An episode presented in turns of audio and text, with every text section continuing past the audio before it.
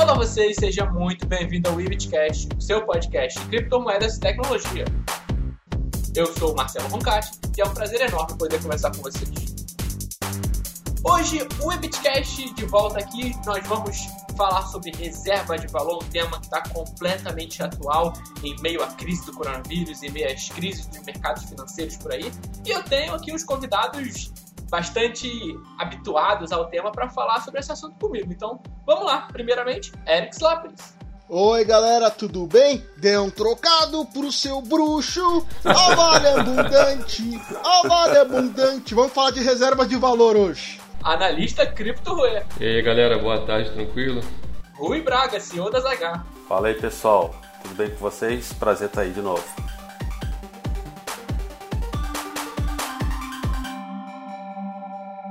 Estamos aqui hoje com velhos conhecidos do nosso programa. O Rui já gravou com a gente duas vezes. O Rui também, se não me engano, participou duas ou três vezes. O Eric já é macaco velho aqui, está com a gente todo o programa. E a gente vai falar hoje de um tema que ele não é tão. Não é um tema tão complicado, ele não é tão aberto assim, mas ele também não é tão simples. Primeiro, porque eu já vou chegar aqui querendo ir contra vocês, porque eu sei que vocês vão defender algumas coisas e eu já vou contra. E eu quero abrir dizendo que hoje o Bitcoin não é uma reserva de valor. Mas antes, por favor, vou pedir para um de vocês explicar qual o conceito de uma reserva de valor, uma reserva de segurança, como é que a gente pode chamar, como funciona isso, para que, que serve, como as pessoas podem entender para quem não está habituado. Na minha opinião, no pouco do conhecimento que eu tenho, a reserva de valor, como o próprio nome diz, é, uma, é alguma ferramenta alguma forma de armazenar o poder de compra que você tem sem que você seja de certa, de certa forma afetado por terceiros. Ou seja, você tem um valor determinado de compra da, de alguma moeda corrente e você utiliza alguma, algum tipo de ativo para preservar esse poder de compra que você tem seja nacionalmente, que geralmente é o principal, né, que vem na mente, você está em um país ali, então você quer manter o seu poder de compra daquele país, mas principalmente de forma internacional, né, porque a gente vive num mundo hoje em dia que a economia é praticamente globalizada, então não adianta você tentar preservar a sua, a, a, o seu poder de compra utilizando alguma reserva de valor no seu país, sendo que quando você está fosse querer viajar para outro lugar, você vai acabar se lascando um pouquinho, né? Exatamente. Nós aqui do meio cripto falamos muito de Bitcoin, mas o Bitcoin, por mais que as pessoas considerem muito hoje em dia, ele não é a principal reserva de valor. A principal reserva de valor, acredito eu, seja o ouro, correto? Sim, sim. Até um preço de momento, sim. Qual é qual o motivo que as pessoas usam o ouro como uma reserva de valor tão importante? É milenar, né, Marcelo? Exatamente. Desde a época da, das pedras, né? Desde a época do Timão e Pumba lá atrás, na África, antes de de crescer. É milenar. O ouro sempre foi considerado como um ativo de valor e proteção, né? Não só pelo valor monetário, mas também em algumas civilizações como item de proteção religioso até. Proteção religiosa? Como é, assim? tinha, tinha civilizações que acreditavam que o ouro era uma forma de adorno religioso, que era uma forma de proteção que você tinha que ter para ser favorecido pelos deuses entendeu? Pelo, talvez pelo brilho que ele emitia, talvez. O ouro, sempre, por ser escasso, né, é, sempre teve em todas as culturas praticamente algum tipo de valor.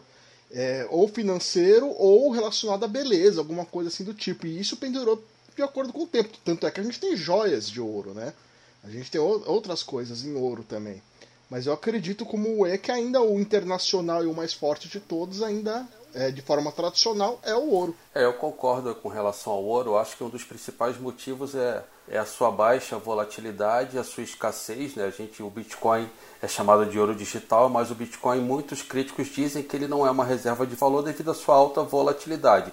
Existem características do Bitcoin que o tornam seguro mas eu acredito que a volatilidade é um dos grandes é, vilões aí no quesito ele se tornar realmente uma reserva, se enquadrar como reserva de valor. Você, com relação ao ouro, a gente pode até entender quando houve essas medidas de começar a emitir dinheiro à torta e à direita, começar a abrir a torneira aí dos bancos centrais, o próprio mercado reagiu de uma forma um pouco estranha. Esperava-se que a bolsa de valores ela tivesse uma alta, ela se manteve em queda, tanto a Nasdaq quanto a do Brasil e também e o ouro não o ouro ele, ele no, nesse dia o ouro ele manteve uma alta né do início da, da crise para cá o ouro ele tem tido uma alta eu acredito muito pelo fato da sua popularidade como reserva de valor né? O Bitcoin ainda não chegou nesse patamar né? São são poucas pessoas ainda que fazem uso dele e por conta disso ele acaba se destacando aí dentro do cenário. E também até não muito tempo atrás ele era um lastro aí de algumas economias que se deixou de ser em 71 lá com o Nixon tirando o lastro do dólar e passando o dólar não ter mais lastro, né? Depois eu queria tocar um pouco nesse item. Eu vi uma definição bem interessante de lastro aí, quando eu tiver um momento oportuno, tocar um pouco nesse assunto que eu achei bem legal e muito ligado a essa questão que envolve a emissão de dinheiro por parte dos governos, dos bancos centrais. Eu acho bastante relevante voltar nesse tema. A injeção de dinheiro, eu acho que cabe muito bem no nosso tema, Rui.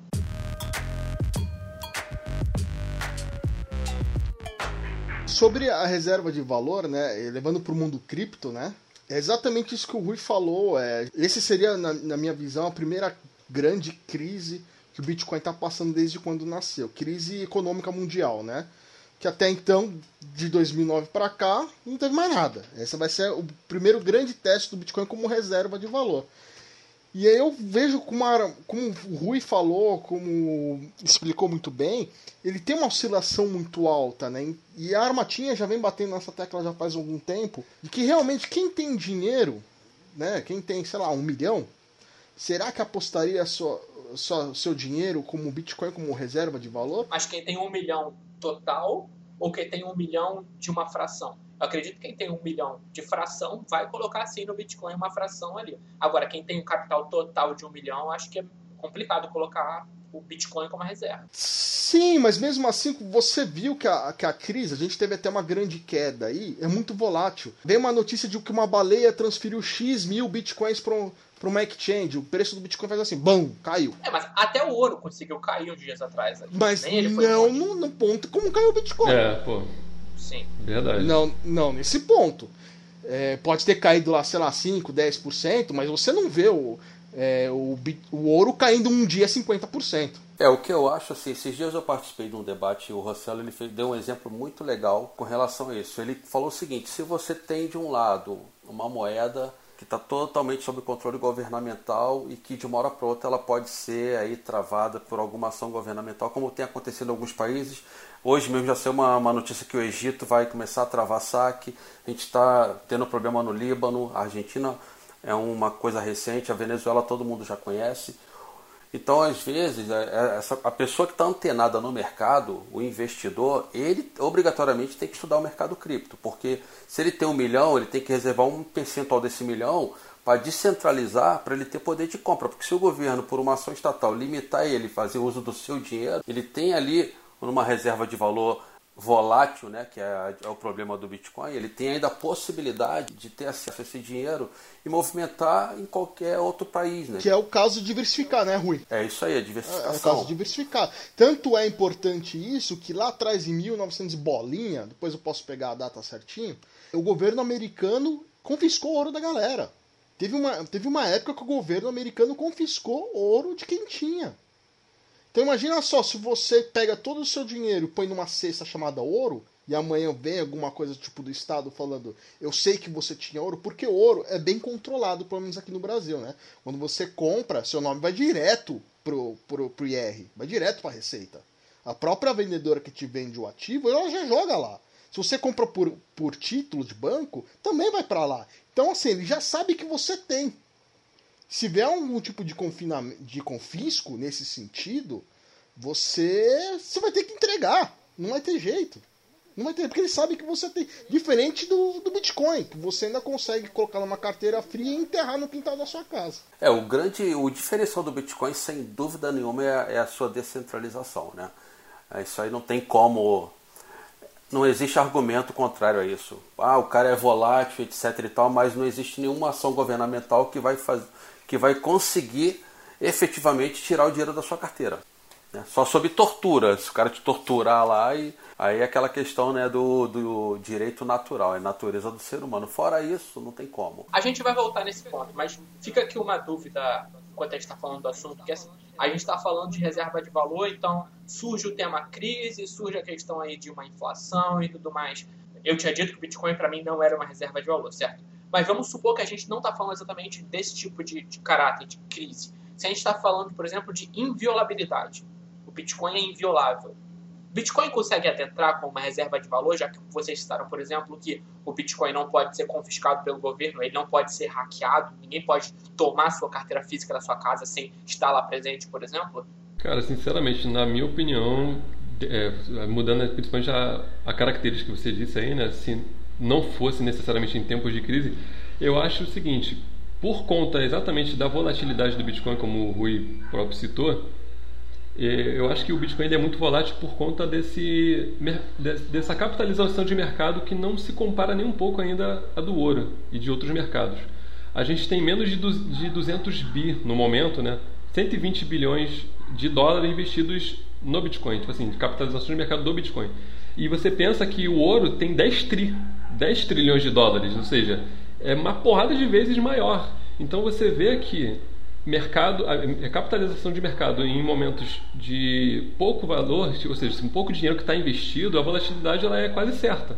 Então eu acho que é muito importante. Então assim, nesse momento, como o mercado de cripto é um ótimo exemplo, tipo o ouro a gente, como o próprio Eric citou, ele existe há milênios, a questão de reserva de valor, de correr para o ouro e tal. O Bitcoin existe há menos de 10 anos. Então, assim, é uma coisa muito nova para a civilização, para o ser humano entender que realmente o Bitcoin, em momentos, é, com essa característica, acho que poderia ser sim uma reserva, mas no momento não é considerado exatamente por conta, por conta da falta de maturidade ainda desse mercado de cripto em geral, mas propriamente do Bitcoin, que é, é a primeira criptomoeda que foi executada no seu plano e com sucesso conseguiu honra até hoje a inviolabilidade do, da blockchain, né? E essa questão da anticessura e você poder usar de qualquer lugar, poder mandar para qualquer lugar do mundo e tal, eu acho que isso é muito importante, mas por enquanto não é não deve ser considerado como uma reserva de valor propriamente dita, mas sim a reserva do direito de você gastar o seu dinheiro da forma que você quiser. E tem um ponto também, por exemplo, você pega o governo americano, tem mais de 8 mil toneladas, 8 milhões, 8 mil toneladas, agora, agora não lembro se é mil, se era milhões, toneladas de ouro. É a maior reserva que tem centralizada na mão de um cara. Se amanhã ele decide começar a vender essas barrinhas de ouro que ele tem, ele derruba o mercado. Esse exemplo que você deu é muito bom. Eu estava vendo uma nerdologia recente do Atila e ele estava falando que tinha um rei, né, Mansa Musa do Mali, se eu não me engano, e ele tinha as maiores reservas de ouro da, do mundo na época, e ele fez uma peregrinação até Meca, era século XIII, se eu não me engano, e nesse caminho que ele faz até Meca, do Mali até Meca, ele vai pagando tudo e vai levando ouro com ele no caminho. E o impacto da, da viagem dele é tão grande que ele causa um problema de inflação do ouro. Porque ele deposita tanto ouro no caminho, no trajeto de Mali até Meca, que tem uma crise no Egito, porque tem tanto ouro disponível que o preço do ouro cai absurdamente. Então, realmente, é uma questão de oferta, uma questão de demanda que impacta bastante nessa reserva. Sem dúvida nenhuma. Não tem como você fugir, né? A questão da emissão de dinheiro aí é um negócio bem complicado. E aí eu estava vendo um conceito de elástico que eu achei muito interessante para a gente entender quem pode ou não emitir dinheiro aí hoje no mundo, né? E ela diz muito assim, a moeda, ela, o país só pode imprimir mais moedas se houver um lastro, ou seja, a produção de riqueza equivalente ao dinheiro impresso. Então a gente tem que analisar, né? Quem é que tem essa, quem é que consegue produzir riqueza a ponto de conseguir suprir essa emissão de dinheiro, né? Produzir riqueza na questão econômica, fazer a econômica ela gerar bastante movimento e ao mesmo tempo trazer tributos novos para que esse dinheiro que ele imprimiu aí seja pago aí ao longo do tempo. É, existe um, uma desconfiança também, né, de que assim tem mais título em ouro do que ouro de, de verdade, né? Já faz tempo que existe essa desconfiança, né? se realmente todo o título emitido em ouro pelos bancos tradicionais, se realmente existe aquele ouro atrelado. Se existe aquele laço. Essa não é a mesma discussão do se todo mundo for no banco sacar o dinheiro, é, o dinheiro é, quebra. É, é, cai na mesma discussão. E aí a gente vem passando por alguns momentos de digitalização da economia, né? Tanto é que a gente tem as, as criptomoedas, né? Que a gente hoje consegue digitalizar o ouro também como reserva de valor, né? Que a gente tem hoje a DGX, e a gente tem também a Pax Gold, né, que são itens que são ouros é, digitalizados, tokenizados. Né? O, o E, acho que ele fez um, um, estudo sobre isso Eu acho que ele poderia falar mais sobre esse tipo de digitalização, como é que funciona, como é que não funciona, se ainda o volume já é grande, se já dá para quem está nesse mundo de Bitcoin, de repente se acreditar realmente ou mesmo para diversificar, se a gente deve comprar esses tokens ou não. Então, pelo que eu estava pesquisando, é, a Pax Gold é concorrente direta da DGX, né? Mas pelo que eu pesquisei da DGX em, em questão, ela era uma empresa que fazia parte, se não me engano, da DAI, que é uma, um sistema de governança descentralizada, só que eles cortaram alguns laços lá porque parece que o, quem estava rodando os tokens de DGX não estava concordando com algumas tomadas de decisão da governança descentralizada, que é a DAI. Então, eles, pelo que eu vi, eles estão, acho que meio que. Já estão brigando entre eles, é isso. Exatamente. Eles já estão propondo é, algumas emendas para poder sair dessa governança descentralizada que é a DAI e ser um, uma empresa independente, vamos dizer assim. Só que quem vai votar isso é quem? Os holders de DGX, igual a Decred, né? É mais ou menos o mesmo conceito. Então, assim, a Pax, uma coisa que é muito importante quando você é, que é, se trata de comprar um, uma reserva de valor tokenizada, que no caso é o ouro, o importante é o seguinte: qual é a segurança que você tem de que realmente existe esse ouro, primeiro ponto, e qual é a segurança que você tem de que o ouro que está sendo lastreado realmente é conforme eles estão determinando no white paper, que é naquela determinação. Não é ouro de topo, se, é, então, se é ouro de qualidade. Exatamente. Mesmo. Exatamente. Então, assim, pela DGX, pelo site deles lá, cada barra de ouro que eles compram, eles armazenam, tem lá o comprovante, a foto né, do, do ouro com o códigozinho, com o serial dele, a, o certificado e tal, bonitinho, mas assim, não é 100% credível, vamos dizer assim, né? Tipo, não é crível, né? não dá para acreditar 100%, porque pode ser um Photoshop, pode ser editado. Eles falam que você pode a qualquer momento pegar e sacar o seu ouro, mas assim, quantas pessoas já tentaram? E assim, a Pax Gold, ela é uma empresa reconhecida e licenciada por, Nova York lá nos Estados Unidos. Então assim, se você comparar a descentralizada, que é a DGX, e a Pax Gold, em questão de segurança, na, ao meu ver, a, pela pesquisa que eu fiz, a Pax traz mais segurança do que a DGX. Porque a Pax ela já é uma empresa que trabalha com isso. Né? As duas são auditadas, não são, ué? São, são auditadas, são auditadas. Até aí a Atlas também foi, né? Sim, é, exatamente. A, a, a GBB foi auditada também, né? A diferença entre os dois, dois tokens é que a DGX trabalha com grama e a, e a Pax trabalha com a barra, não é? Isso, com, isso aí. Com Troy. Trabalha com a onça. É exatamente isso. Mas, mas, assim, a maior diferença que é a questão da segurança quando você quer comprar um token, um, um ouro tokenizado, que é esse caso, eu acho que é a, pesquisa da empresa, né? Cara, a DGX é uma empresa que nasceu há pouco tempo, não tem nem 10 anos, tem, acho que não tem nem 5 anos, na verdade, tem bem, menos tempo que isso e ela pega e cria esse, esse, vamos dizer assim, essa ideia.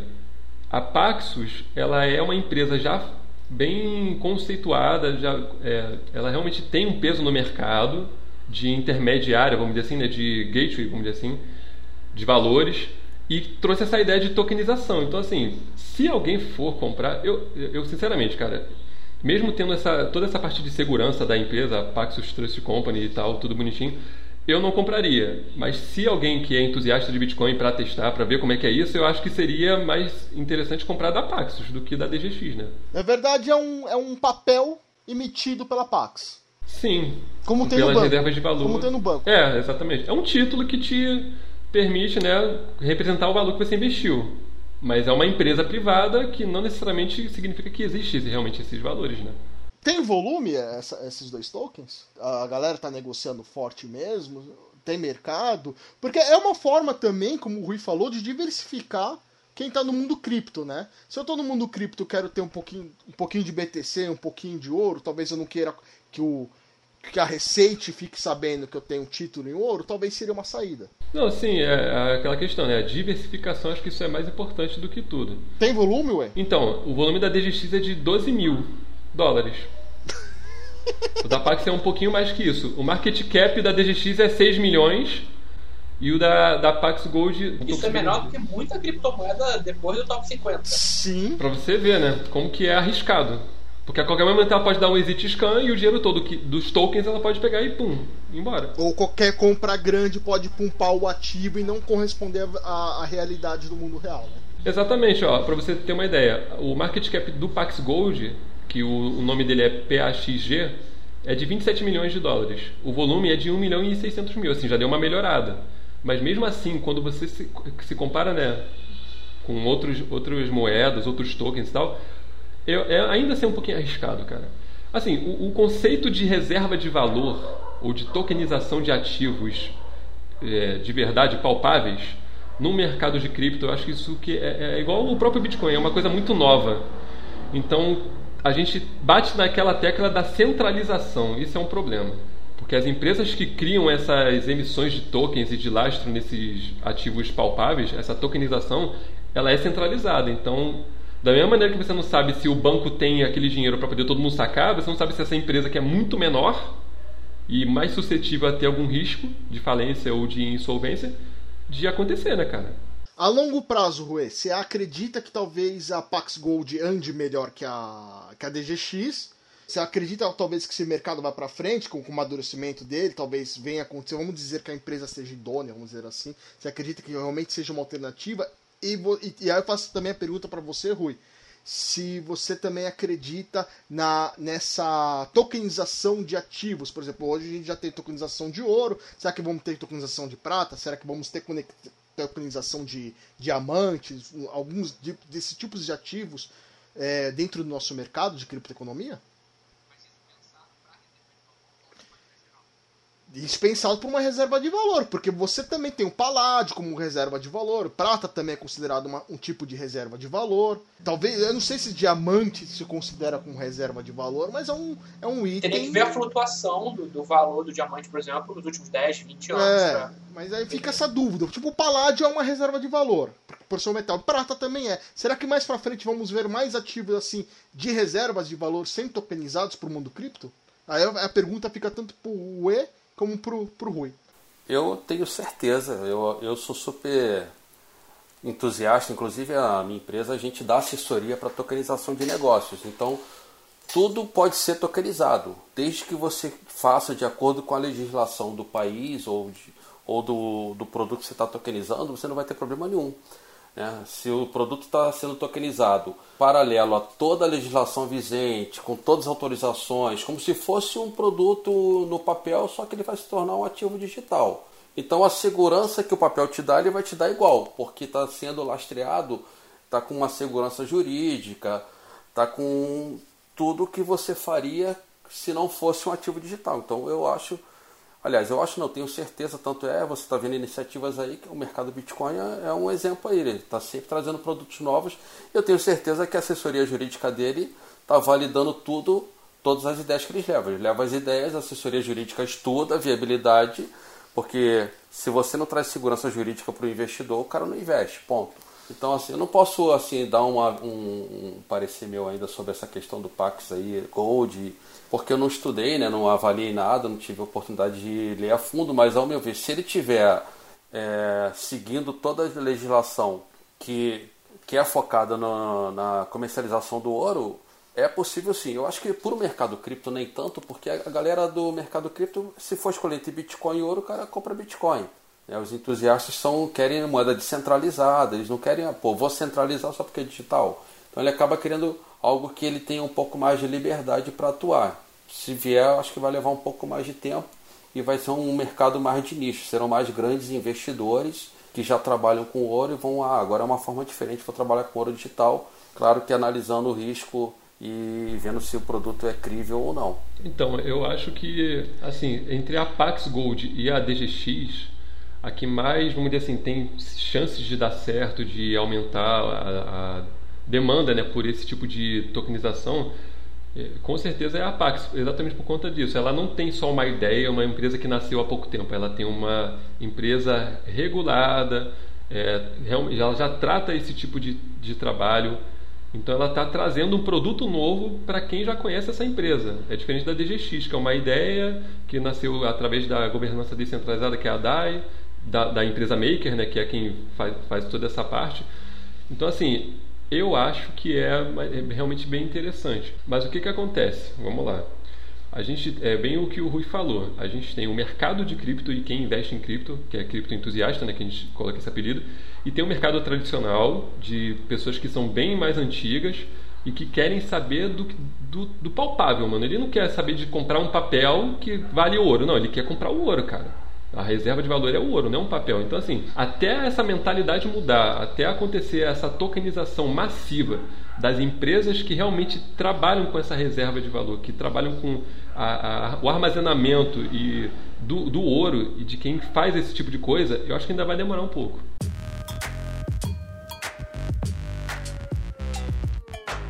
Uma coisa que eu queria questionar com vocês aqui é que, por exemplo, o ouro, ele tá lá. Quem tem uma barra de ouro, tem uma barra de ouro. O dólar, por exemplo, ele não tem um lastro hoje. Assim como o Bitcoin não tem um lastro. Um Bitcoin vale um Bitcoin. Mas o Bitcoin ele não é palpável que nem o ouro. O que eu quero questionar a vocês é essa questão do dólar, por exemplo, que é baseado em confiança, e do Bitcoin, que é baseado em confiança. O Bitcoin, para ele ser reforçado como uma reserva de valor, para ele seria interessante ser o lastro de alguma outra coisa no futuro, por exemplo, como o ouro foi para diversas moedas na história, ou ele mesmo ser uma moeda corrente, porque o Satoshi pensou o Bitcoin para ser uma moeda de troca, ele não pensou para ser uma reserva de valor, certo? Exatamente. Mas a aplicação não está sendo essa. Eu tenho uma opinião que acho que assim, é... no próximo, eu acredito que mais para frente o dólar vai ser trocado como, como referência mundial, né? Talvez a gente. Eu não acredito que tão cedo o Bitcoin vai ser referência como é o dólar hoje. Eu acredito que provavelmente a gente deve voltar mais para frente para o padrão ouro. É, e depois desse padrão ouro, talvez e mais para frente. Ouro lastro ou ouro negociado? Ouro lastro. E depois, mais para frente, acredito que talvez mudem isso para o BTC ou para algum ativo digital. É, diferente do Rui e do, do Rue, eu acredito que esses ativos tokenizados em ouros mais para frente venham se tornar padrões é, no mundo cripto. Então, assim, ao invés de você ter a barra BTC barra USDT, que é da Tether, acredito que mais para frente a gente vai começar a ter BTC barra Gold. Entendeu? E ao invés de você for sair para tentar. Você, faz uma análise e acredita que vai cair, por exemplo, o BTC, você, hoje você sai pro USDT na grande maioria, é, nas grandes exchanges, né?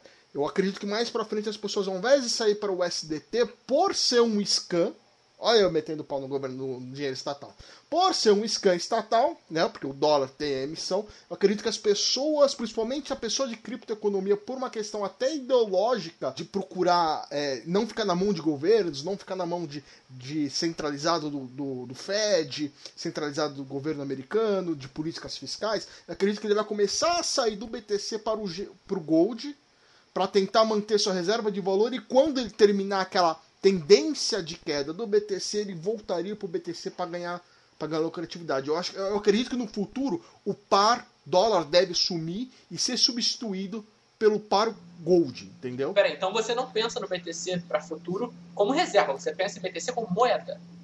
Hoje, hoje depois de, dentro desse grande teste que a gente está tendo na economia, eu não estou conseguindo. Eu sempre enxerguei o BTC como reserva de valor, mas depois dessa grande queda de 50%, que já aconteceu outras vezes no BTC, sim, eu sei, mas assim, é, é o primeiro teste do BTC para uma crise mundial. E a resposta que ele vem dando até então não está sendo satisfatória para mim para falar realmente vou bater a tecla como reserva de valor. Pelo menos para mim agora, nessa crise que vem acontecendo, eu não consigo mais falar como eu acreditava antigamente, eu não consigo mais falar que vejo o BTC como uma reserva de valor. Mas eu consigo falar, eu, mas, mas eu enxergo ele ainda como um ativo, e um ativo bom e poderoso e forte, mas não mais como reserva de valor. Hoje acho que eu estou preferindo ir para Gold numa situação X, devido à volatilidade do BTC, do que ficar preso 100% full time no BTC.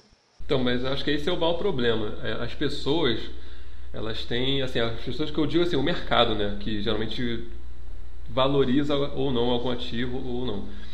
Elas têm a, a mania de entender o conceito de alguma coisa de uma forma ou ao, ao que lhe provém, ou seja, ao gosto dela, que o que seria o ideal para ela, daquilo ali que ela está negociando, Só que na verdade nem sempre é essa a ideia. O, pelo próprio white paper do Satoshi, a ideia, como o próprio Marcelo já comentou, a ideia do Bitcoin, pelo menos na ideia na, no, no white paper do Satoshi, nunca foi ser uma reserva de valor, mas sim ela ser um, uma moeda que você possa trocar de forma completamente sem censura.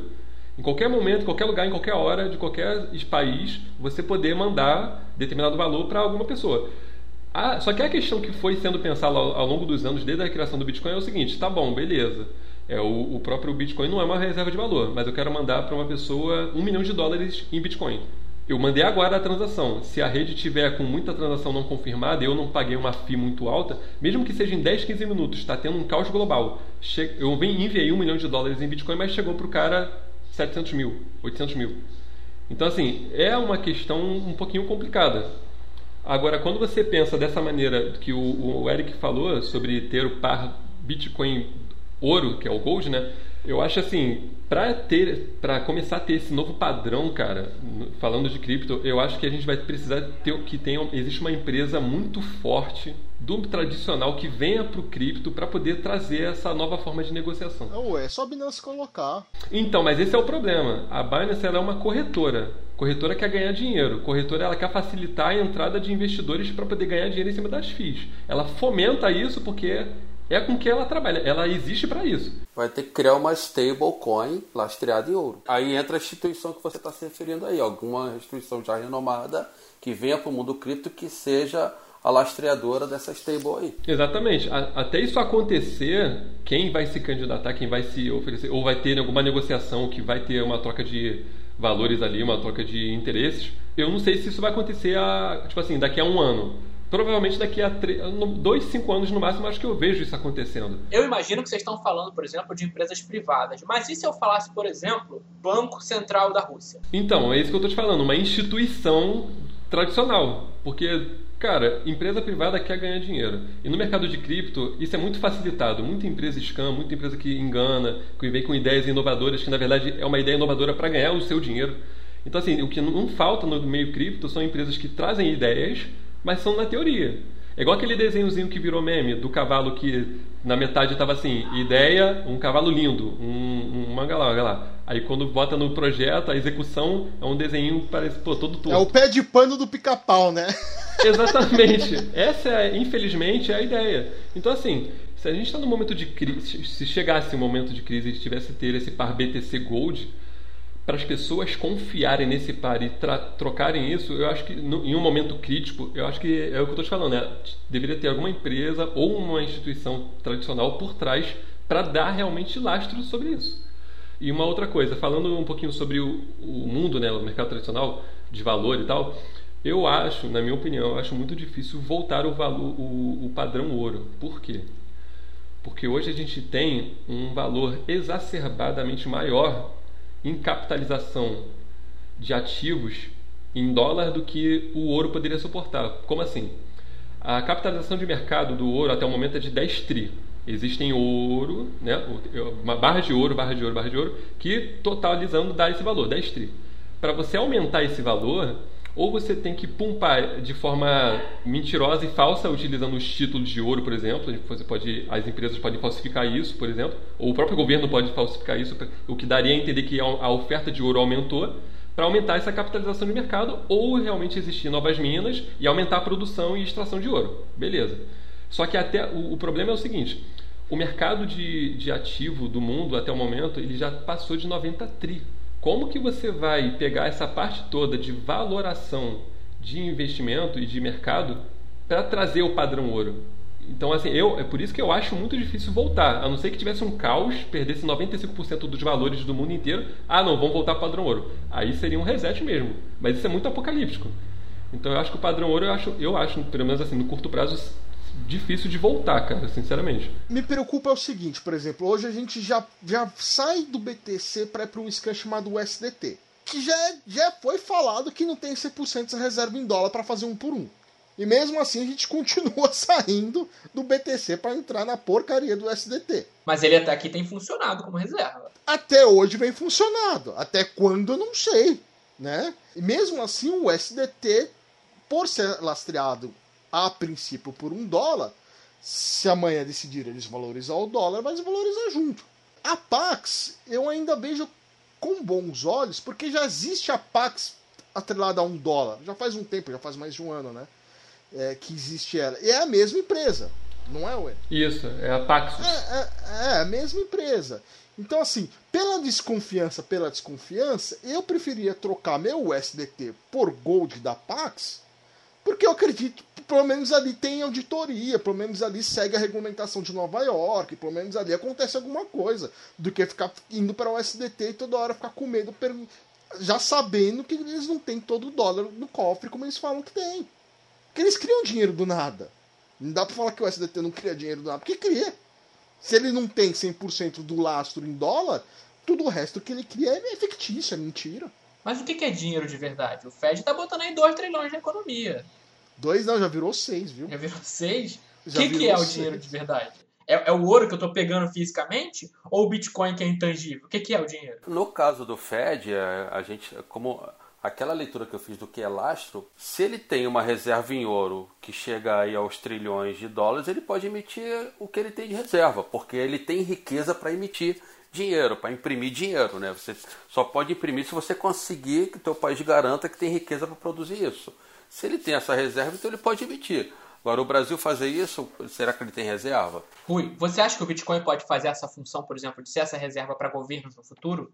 É, eu preciso injetar dinheiro na economia, eu tenho uma reserva em Bitcoin. Eu acho que o Bitcoin não dá, cara. A volatilidade do Bitcoin é, é difícil você botar como reserva. As pessoas criam uma reserva de valor para ter uma segurança de que aquilo ali não vai, não vai desmoronar o preço. Se você joga no Bitcoin, seu risco é muito alto. Você pode fazer o que a gente estava comentando, você pode diversificar e colocar um percentual lá para você ter o dinheiro descentralizado, porque diante de uma crise mundial tudo pode acontecer, inclusive você não ter mais acesso ao, aos seus ativos. Então seria aquela ali o, o plano B, né? Vamos, peraí, o cara fechou as portas aqui, então eu tenho aqui meu cofrinho onde eu posso movimentar aqui. Mas como reserva, acho que é um pouco complicado, né? A situação do Bitcoin me preocupa um pouco, porque eu vejo que as pessoas elas não têm intenção de negociar Bitcoin elas guardam o Bitcoin nas, até a semana passada, pelo menos, na expectativa de reserva de valor. E se o Bitcoin se provar incapaz de ser uma reserva de valor, como ele também não é bom para trocas, para negociações, o que, que vai ser do Bitcoin? Qual vai ser a função dele? Por que, que ele existe?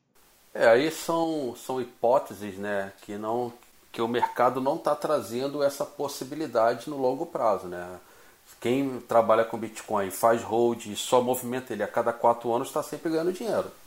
Quem comprou há quatro anos atrás hoje não está perdendo dinheiro. É só você pegar e dar uma olhada aí. Isso torna ele uma reserva de curto prazo. Não, há quatro anos eu não acho tão curto prazo assim, mas eu acho que o mercado não está informando que essa hipótese aí possa vir a acontecer. Eu acho que a, a tendência futura é ele ter mais valorizações do que desvalorizações. Estou pensando aqui é, é, que na verdade, né, é, os, eu acredito que os governos não vão deixar o BTC ser um padrão. Tipo, não hoje. Os, os governos vão fazer de tudo para não deixar o BTC ser um padrão. Eles não têm poder nenhum sobre o Bitcoin. Eles não vão aceitar o BTC ser um padrão. Eles não conseguem emitir dinheiro, eles não conseguem controlar o Bitcoin. Por que, que eles vão aceitar uma moeda que eles, cujo qual eles não podem controlar? Olha, uma coisa muito importante que eu, eu acho assim, eu acho que todo mundo aqui que está no, no, podcast concorda é o seguinte: é uma frase muito forte, mas infelizmente é a realidade. Não existe reserva de valor sem centralização. Não tem como. Eu não conheço nenhum ativo que seja que, que tenha essa capacidade de ter a reserva de valor, reserva de valor, ou seja, preservar o poder de compra, que não seja emitido ou controlado por instituições centralizadoras. Porque a humanidade ela foi criada dessa maneira, ela foi desenvolvida dessa maneira, com centralização, com nomes, com empresas, com, vamos dizer assim, com, com nomes e empresas que, tradicionais que tragam algum tipo de prestígio e respeito o que imporia, de certa forma, algum tipo de confiança nela por ela emitir ou por ela controlar algum tipo de, de reserva. Então eu acho que, que ainda a gente ainda não tem nesse momento algum tipo de reserva de valor em cripto de instituições confiáveis, públicas e que existe há muitos anos. A gente não tem isso ainda. Então, eu acho que para o meio cripto ainda há de se desenvolver algum tipo de reserva de valor. Mas é o que eu estou falando, vai se, acabará acontecendo de, de, forma de, de forma centralizada, não de forma descentralizada. Tanto é isso que o Rui está falando. Existe uma preferência dos bancos pela Ripple. Por ela ser centralizada e controlada por uma empresa. Não é só por isso também, né? O quanto ela é muito mais veloz, muito mais prática, ela, é mais fácil você dialogar. A, a parte da centralização eu concordo, é mais fácil você dialogar com o Garling House lá do que dialogar com Deus sabe quem do, do Bitcoin. Eu acho muito importante esse ponto, porque a gente tem que separar nesse momento aqui, tudo bem que é um podcast sobre cripto e tal, mas existe a tecnologia blockchain, a qual o Bitcoin foi, o, vamos dizer assim, um promissor, né? E existe a moeda Bitcoin. Então, assim, sobre reserva de valor, eu acho que provavelmente vai acontecer o que aconteceu com a internet na década de, de 70, 80, 90, né? Depois da, daquela, dos testes, que é pegar a tecnologia da blockchain do Bitcoin, que é essa, essa questão da imutabilidade, de ser realmente aquilo ali na, na cadeia de blocos e vai ser para sempre, não tem como alterar, e, e trazer isso para o meio tradicional das instituições centralizadoras, das instituições que emitem, que controlam e que tem aquele conluio ali entre elas de forma global para manter o poder deles. Eu, eu, acho muito difícil alterar esse padrão, que é um padrão que já está aí já há muito tempo, né? Mas eles vão se aproveitar da tecnologia blockchain, como já tem testado, né? Para a gente ir finalizando aqui, eu quero dizer que há um mês atrás, acredito que nenhum de nós quatro teríamos a coragem de dizer que o Bitcoin não era uma reserva de segurança. Vocês podem contradizer no final, vocês podem dizer não, eu realmente achava que não era, vocês, ó, vocês são livres para isso. Mas eu acredito que nenhum de nós diria isso. Mas após esse mês de março, a gente tem essa posição. Eu queria perguntar para vocês se, se houvesse alguma forma de, entre aspas, muitas aspas aqui, curar essa volatilidade do Bitcoin, ele conseguiria retomar um posto na crença das pessoas, na crença dos investidores, como uma reserva de segurança? Ou não é só a volatilidade que atrapalha? É, hoje eu acredito que a volatilidade é o grande vilão. Porque a maioria dos investidores, é, vamos botar aí acima de 90%, são pessoas que são extremamente conservadoras. Ela quer o dinheirinho dela na poupança, não rendendo nada. Ela, ela fica com medo de, de investir em ações e qualquer ativo volátil. E o Bitcoin principalmente porque é, é, além de ser volátil é digital. Então são, são dois medos. Você tira a volatilidade, você já puxa boa parte do mercado, aí você vai ter que fazer um marketing muito grande em cima da descentralização, é, mostrando aí ações governamentais que, que vão de encontro a, a, a que controlam aí o poder de compra das pessoas e que o Bitcoin ele faria o papel de fazer de você o dono do seu próprio dinheiro. Tirando a volatilidade, acho que a chance dele ser usado como uma reserva aumentam significativamente. Você quer um exemplo? Sabe como o Bitcoin poderia ser interpretado como uma reserva de valor? Pega todos os governos do mundo. Isso é uma utopia, tá? O que eu vou falar agora é uma utopia. Ou uma distopia para alguns, né? Depende do, do ponto de vista. O, todos os governos querem utilizar o Bitcoin como reserva de valor. Então, o que, que eles fariam? Começaria a comprar massivamente, o máximo que eles pudessem, para quê? Para ter a maior fatia do bolo e a partir disso poder controlar a oferta e a demanda desse ativo. Trazendo essa centralização para o Bitcoin, é, porque assim, o Bitcoin já é muito centralizado, mas ele é centralizado na mão de anônimos. Você não sabe exatamente quem está guardando o Bitcoin. Você não sabe se é uma instituição ou se é uma pessoa que liga o dane para todo mundo e está lá na praia lá bebendo água de coco. Você não sabe. Então, para você trazer, tirar a volatilidade do Bitcoin, provavelmente seria só dessa maneira. Porque os governos investindo mal ou bem no Bitcoin para poder comprar a maior quantidade possível, como fosse uma corrida do ouro digital, vamos dizer assim, né? Através dos governos, você teria uma hiper mega valorização desse ativo. O que aumentaria massivamente o market cap dele, a capitalização de mercado. Poderia até superar o do ouro, vamos dizer assim. Então, a partir daí, Aí sim, a gente entraria nessa questão de não ser tão volátil por conta do dinheiro investido e tal, tal, tal, tal, tal, tal. Mas assim, é o que o Eric falou, cara. O governo nenhum vai querer dar esse poder para o Bitcoin, por quê? Sempre vai ter um ou outro que eles não sabem quem tem esse Bitcoin. Então a ideia mais plausível seria a de que eles vão utilizar dessa tecnologia do blockchain para começar a criar os seus, vamos dizer assim, dólar digital, o, a libra digital e tal, essas moedas respectivas para utilizar essa tecnologia mas para centralizar e, e para manter a centralização e esse poder que eles têm. Mas é muito difícil, cara, muito difícil, sinceramente. O Bitcoin ser. Porque, porque assim, eu realmente, é o que o Marcelo falou, eu nunca pensei que o Bitcoin, é, vamos dizer assim, seria afetado dessa forma que está sendo pela crise. Mas o que eu sabia desde o que, e o que eu sei desde sempre, desde que eu comecei a acompanhar o Bitcoin, é o seguinte: o Bitcoin tem um market cap muito baixo. Então ele é passível de influência e de manipulação de quem tiver dinheiro e quem quiser fazer isso. Então é, eu achei assim que poderia sofrer com essa crise e tal, mas que não seria tão agressivo como, como, é, como esse momento, né? De cair 30%, 40%. Realmente me surpreendeu também. Provavelmente surpreendeu vocês todos. Não, eu, eu realmente acredito que é o grande teste do, do Bitcoin é agora, né? E infelizmente ele vem falhando nesse, pelo menos nesse mês que apresentou, em se mostrar estável perante uma crise, que é uma das grandes coisas, grandes objetivos que, que ele tem que provar para se mostrar como reserva de valor. Eu gostaria muito de ver o, o Bitcoin como reserva de valor, mas se o mundo não quer, o mercado não quer, o que eu posso fazer?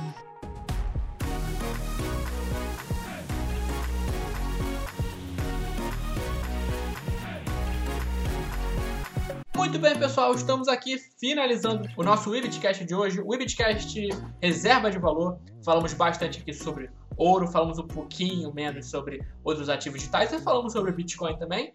Nem todo mundo vai concordar, mas esse é o legal da democracia, cada um pensa de uma maneira. E se você pensa diferente, você pode deixar a sua opinião nos comentários. A gente vai responder todos os comentários, a gente quer interagir com vocês. E eu quero agradecer muito aqui a presença dos meus convidados e o espaço está aberto para vocês deixarem aqui suas considerações finais.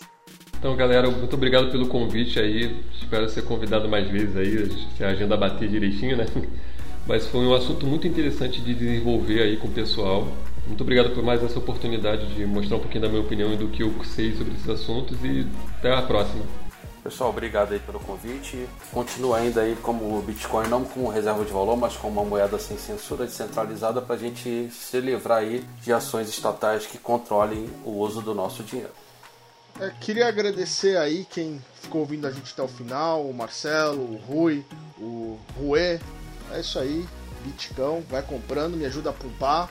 Preciso ganhar dinheiro, preciso falar mais nada. Comprem, comprem, comprem, comprem, comprem, comprem que mais posso falar? Comprem tudo, velho. Compra, compra, compra, compra. Se você ficar milionário, esquece de mandar um troquinho pra mim. É isso aí, pessoal. Muito obrigado a todo mundo que ouviu a gente até o final. A gente se encontra na próxima semana aqui no Webcast.